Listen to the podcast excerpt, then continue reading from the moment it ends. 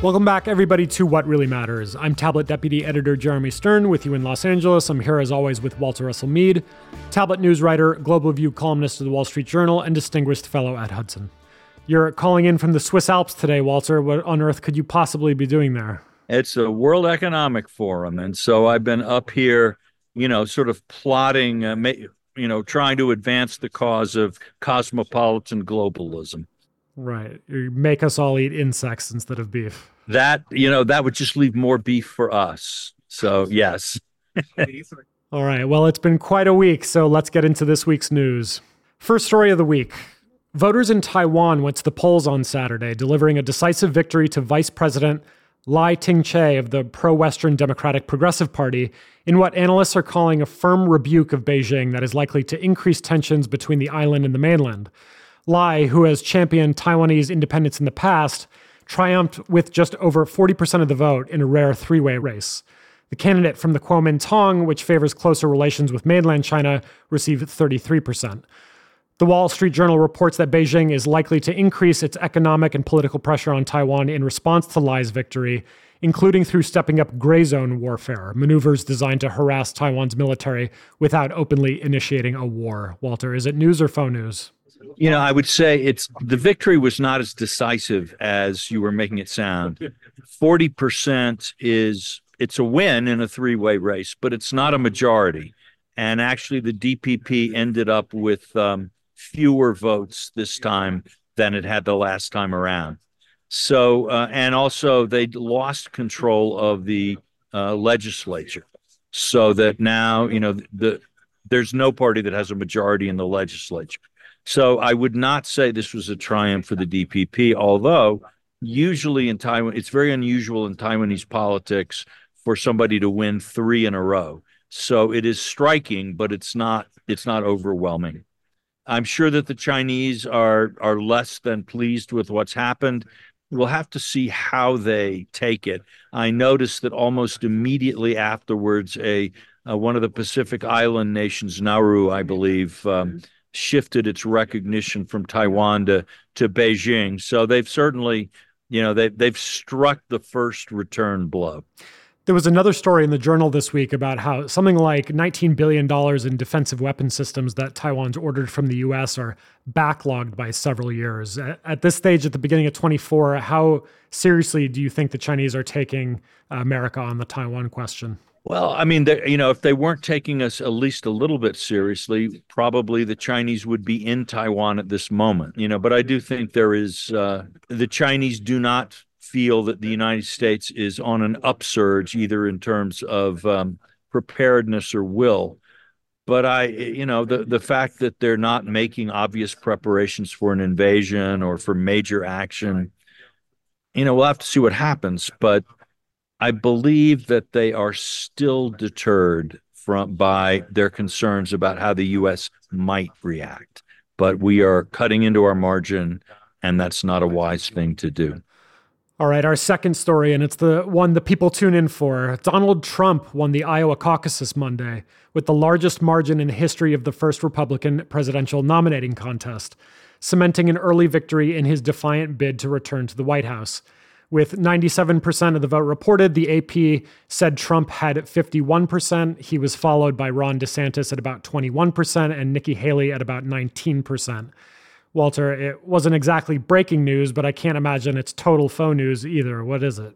Well, I, you know, how many people think that Donald Trump isn't going to be the Republican nominee? I think the most interesting thing about the Iowa vote was that it it does seem as if he um, he succeeded in broadening the base of his support in the Republican Party, and that he carried a number of places that he didn't carry the last time he was he was in a primary there. So Trump is not getting weaker. That's clear. Uh, neither Haley nor DeSantis has been able to to make an effective case to emerge as a rival. I think, barring some act of nature or God, uh, Donald Trump is going to be the Republican nominee. All right, final story of the week, or series of stories. So on Monday, Iran backed Houthis struck a U.S. owned cargo ship, the first direct assault on a commercial vessel since American and British forces launched multiple strikes against the Yemeni rebels last week. On Tuesday, Iran hit its neighbors Pakistan and Iraq and also Syria with ballistic missile strikes, including a target near a U.S. consulate in Iraqi Kurdistan. On Wednesday, the IDF chief of staff, Lieutenant General Herzi Levy, said this in a visit to troops in northern Israel, quote, I don't know when the war in the north will happen. I can tell you that the likelihood of it happening in the coming months is much higher than it was in the past, close quote. On Wednesday night, the U.S. targeted 14 Houthi missile sites in Yemen. And then on Thursday, Pakistan carried out a pre dawn attack on suspected militant bases in Baluchistan in Iran. Walter, holy crap, I hesitate to ask, but is it news or phone news? It's news. But the news is that the slide toward regional war in the Middle East continues. Um, the, I would say the, the biggest thing and the most worrying thing is that at this point, the Biden administration has not established deterrence. That is, it um, it seems unable so far to prevent the Iranians from gradually turning up the heat. The Iranians don't seem to be making any effort whatever to rein in the Houthis, maybe the opposite. And Red Sea shipping in the Red Sea has essentially come to an end. Um, this this can't be allowed to continue the Iranians are saying we'll end the war in Gaza and then we will allow shipping again in the Red Sea. And for the U.S. to concede to that demand would be not even that I think we could bring an end the war in Gaza by an act of will, but um, that would be to basically say that Iran owns the Middle East. Um, that would be, I think, not a good idea. So we are we are in a position now where the Iranians are continuing to test and raise the stakes, and the um, Americans have not yet earned the respect of the Iranians that they are taking us particularly seriously. I'm told that we um, actually warned the Iranians you know, sort of notified them that we would be striking the Houthis. This doesn't seem wise. Uh, it's almost like we were saying, look, we'll just do a little bit. Please don't overreact. We don't mean very much by it. That's not actually how you establish deterrence. That's actually how you create an impression in the mind of your opponent that you are deterred and that they are succeeding in intimidating you. Uh, we are, I'm afraid, American policy, even though it's clear the Biden administration wants nothing less. I mean, really does not want a war in the Middle East. Absolutely doesn't want it. And they're right not to want it. But unfortunately, the net result of their policies is making it more likely, not less. One follow up there on, on what you just said. I mean, what is the story about the Biden administration redesignating the Houthis as a terrorist group on Wednesday? So, from what I understand, the Houthis had been designated as a foreign terrorist organization, which is a, a legal term for the state and treasury departments, until 2021 when the administration removed the designation. And now we've relisted the Houthis not as an FTO, but as a quote, specially designated global terrorist, which is a legal term distinct from an FTO and apparently allows more room for carve outs. I mean, what do you think is going on there? Is this part of the administration's effort to avoid a war? I think it is in their um, convoluted thinking. Um, I really am, you know, the problem in some ways is that it's been the view of the Democratic foreign policy universe since the Obama administration uh, that the way, to, the, the best way to avoid war in the Middle East and to safeguard American interests is to reach some kind of understanding with Iran. And they tell themselves that the Iran nuclear deal, the JCPOA, was a brilliant success. And if the evil Trump chimpanzee hadn't come in and wrecked this beautifully functioning program, we would now be well on the way to that detente. And so, ever since the Biden administration has come in, the hope has been that somehow we could get back to that, what they believe, I think falsely, was a good place. You know, and and so everything they've done has been with that objective in mind. They are not taking no for an answer. I think at some point you have to. So even now they are thinking about.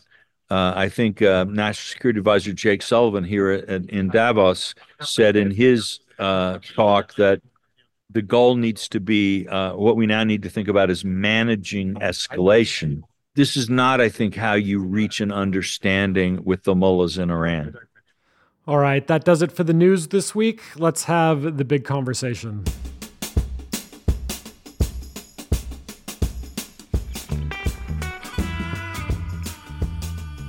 You've been chumming it up in Davos at the annual World Economic Forum in the Swiss Alps this week, Walter. And it's clear from the two journal columns you've written that you are not yourself Davos man. You're merely there to observe him in his natural environment.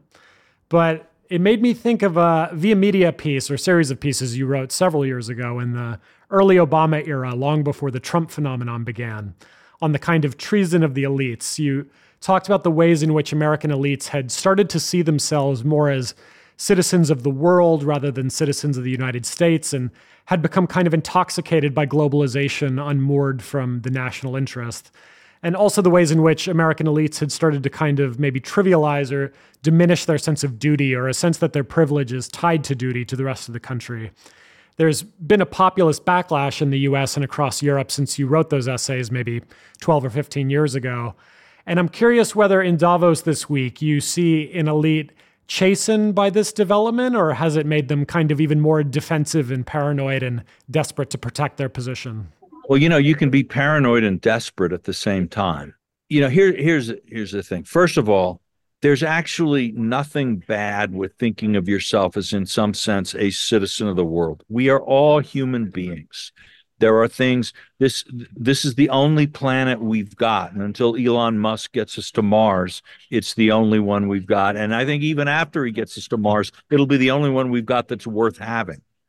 And it needs, you know, we need to live together. There are all these nuclear weapons. There are, you know, it's we actually do have to cooperate. And so the this sense that there's you know the tribe and loyalty to the tribe is everything and that the global thing is empty you know, this is wrong. When I think about this, you know, um, we have this new nationalism that I think goes too far in the other direction and says, you know, the nation state is the heart of everything and is the is the highest value. I think about, for example, the story of Abraham in the Bible. You know, Abraham is the father of the Jewish nation. Christians see him as kind of the spiritual father of of the Christian world. Muslims look back to him as well. But but Abraham, the thing that brought Abraham close to God was not inward looking exclusivity. It was his hospitality to angels and to strangers who turned out to be angels um, and messengers of God in various ways. And it was, you know, the thing that destroyed Sodom and Gomorrah was inhospitality uh, to strangers. And so, the, so you can be a member of a tribe, and you can also feel that you have a real, you have universal obligations as a human being, right? And I think that's true for all of us. I think it's true always and everywhere. Figuring out the right balance is is the hard thing. You have people who are ultra nationalists who think that you know um, what is it? There's some Belgian or it's a Latin phrase. I saw it on a statue in Belgium that sort of the good of the state, the good of the people is the supreme good, supreme law. And then on the other hand, you can have, you know, there are no nations. We live in John Lennon's world, there are no borders. Both of those things get you in trouble. And I do think that after the fall of the Soviet Union, a lot of the intellectual classes and business classes in the United States uh, went too far in the direction of repressing their sense of themselves as Americans, trying to help America, uh, and sort of vaulted into this kind of universal cosmopolitanism. I, you know, I am not a citizen of the United States. I'm a citizen of the world. I would say I am a citizen of the United States, and that's one of the ways that I serve as a citizen of the world. That your loyalties begin with your own nation, your own people, and they go forward from that. And that in trying to help make the world a better place, yes, you know, I'll, you know, try to help women's education in Nigeria. I'll, you know, want trade practices that help India to, you know, there are all kinds of things I might want to do. But the first and most important thing I can do as a citizen of the world is to help my country flourish. So there's no contradiction between these.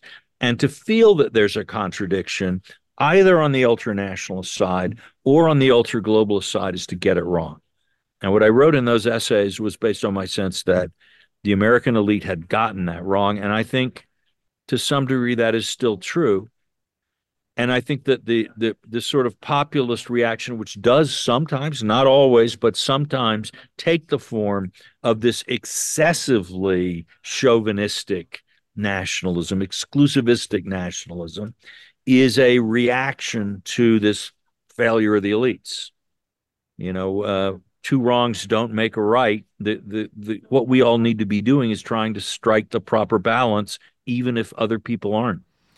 All right. And final question. You mentioned that Jake Sullivan's been there, Secretary Blinken as well, maybe doing a bit of damage control at Davos this week. What's the reception been like to their efforts from what you hear? Well, again, I can't speak for everyone, but the conversation at Davos this year, insofar as, as I've heard it, is gloom about geopolitical developments, a feeling that the world has stopped becoming more united, that it is fragmenting, that we are seeing um, geopolitical competition rising, the business people here are talking about how it's getting harder for them to operate. The global environment is not is not working in the way it is. And also the sense that some of the problems that Davos is known for caring a lot about like climate change it's not so easy to argue that things are moving in the right direction on that so it's very so since the United States is of all the countries in the world the one that plays the largest role in in trying to sort of achieve geopolitical stability, prevent war, all these.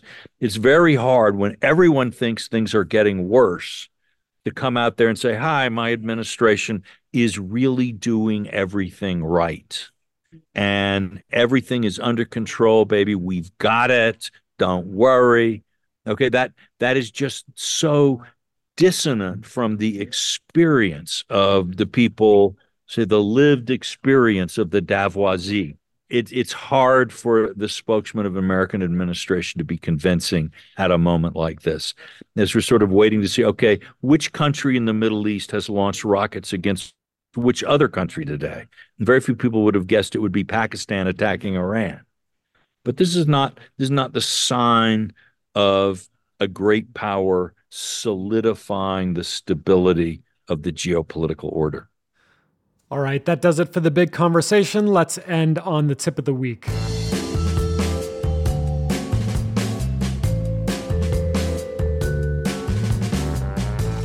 I'm sure Davos is only the first of many conferences you'll attend this year, Walter. I've only attended a fraction of the conferences you have, but I almost always end up like eating too much of the food and then I get sleepy and my mind wanders during the panels and the speeches and I end up leaving to go explore the surrounding area. And you know, maybe you do some networking and have some very interesting sidebar conversations, but those are always kind of worse than they are in other settings. So, besides not being a speaking attraction unto myself like you, I know I'm also probably just doing these conferences wrong. And a lot of other people who attend conferences in whatever industry they're in might feel the same way. So, as a longtime veteran of conferences, tell us how do you think about these? What's the best way to do them? Yeah, well, definitely, Jeremy. Slackers like you aren't going to get invited back. That's clear you wonder why no one invites you to conferences. When when you go you don't go to the panels you fall asleep. You, know, you know you like sneak out to whatever dives you're you're thinking of in the city right? Okay. We got it jeremy. First of all you shouldn't go to a conference you don't have a good reason to attend.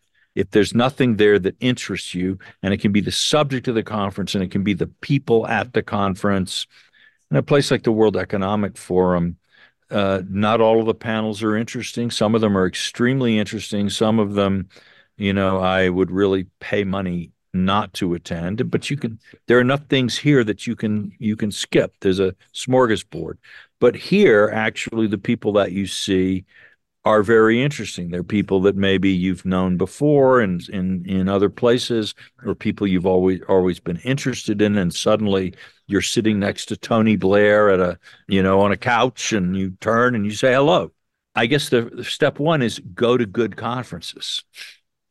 decline invitations to conferences that don't interest you. And if you're going to a good conference, you'll have a purpose. Keep your purpose in mind. Uh, don't just sort of passively go. Look for, okay, who is going to this conference that I really want to see? What is being discussed at this conference that I really want to hear? Uh, when do I want to send, spend my time listening to what people are talking about? And when is the right time to be out there in the in the lounge talking to others?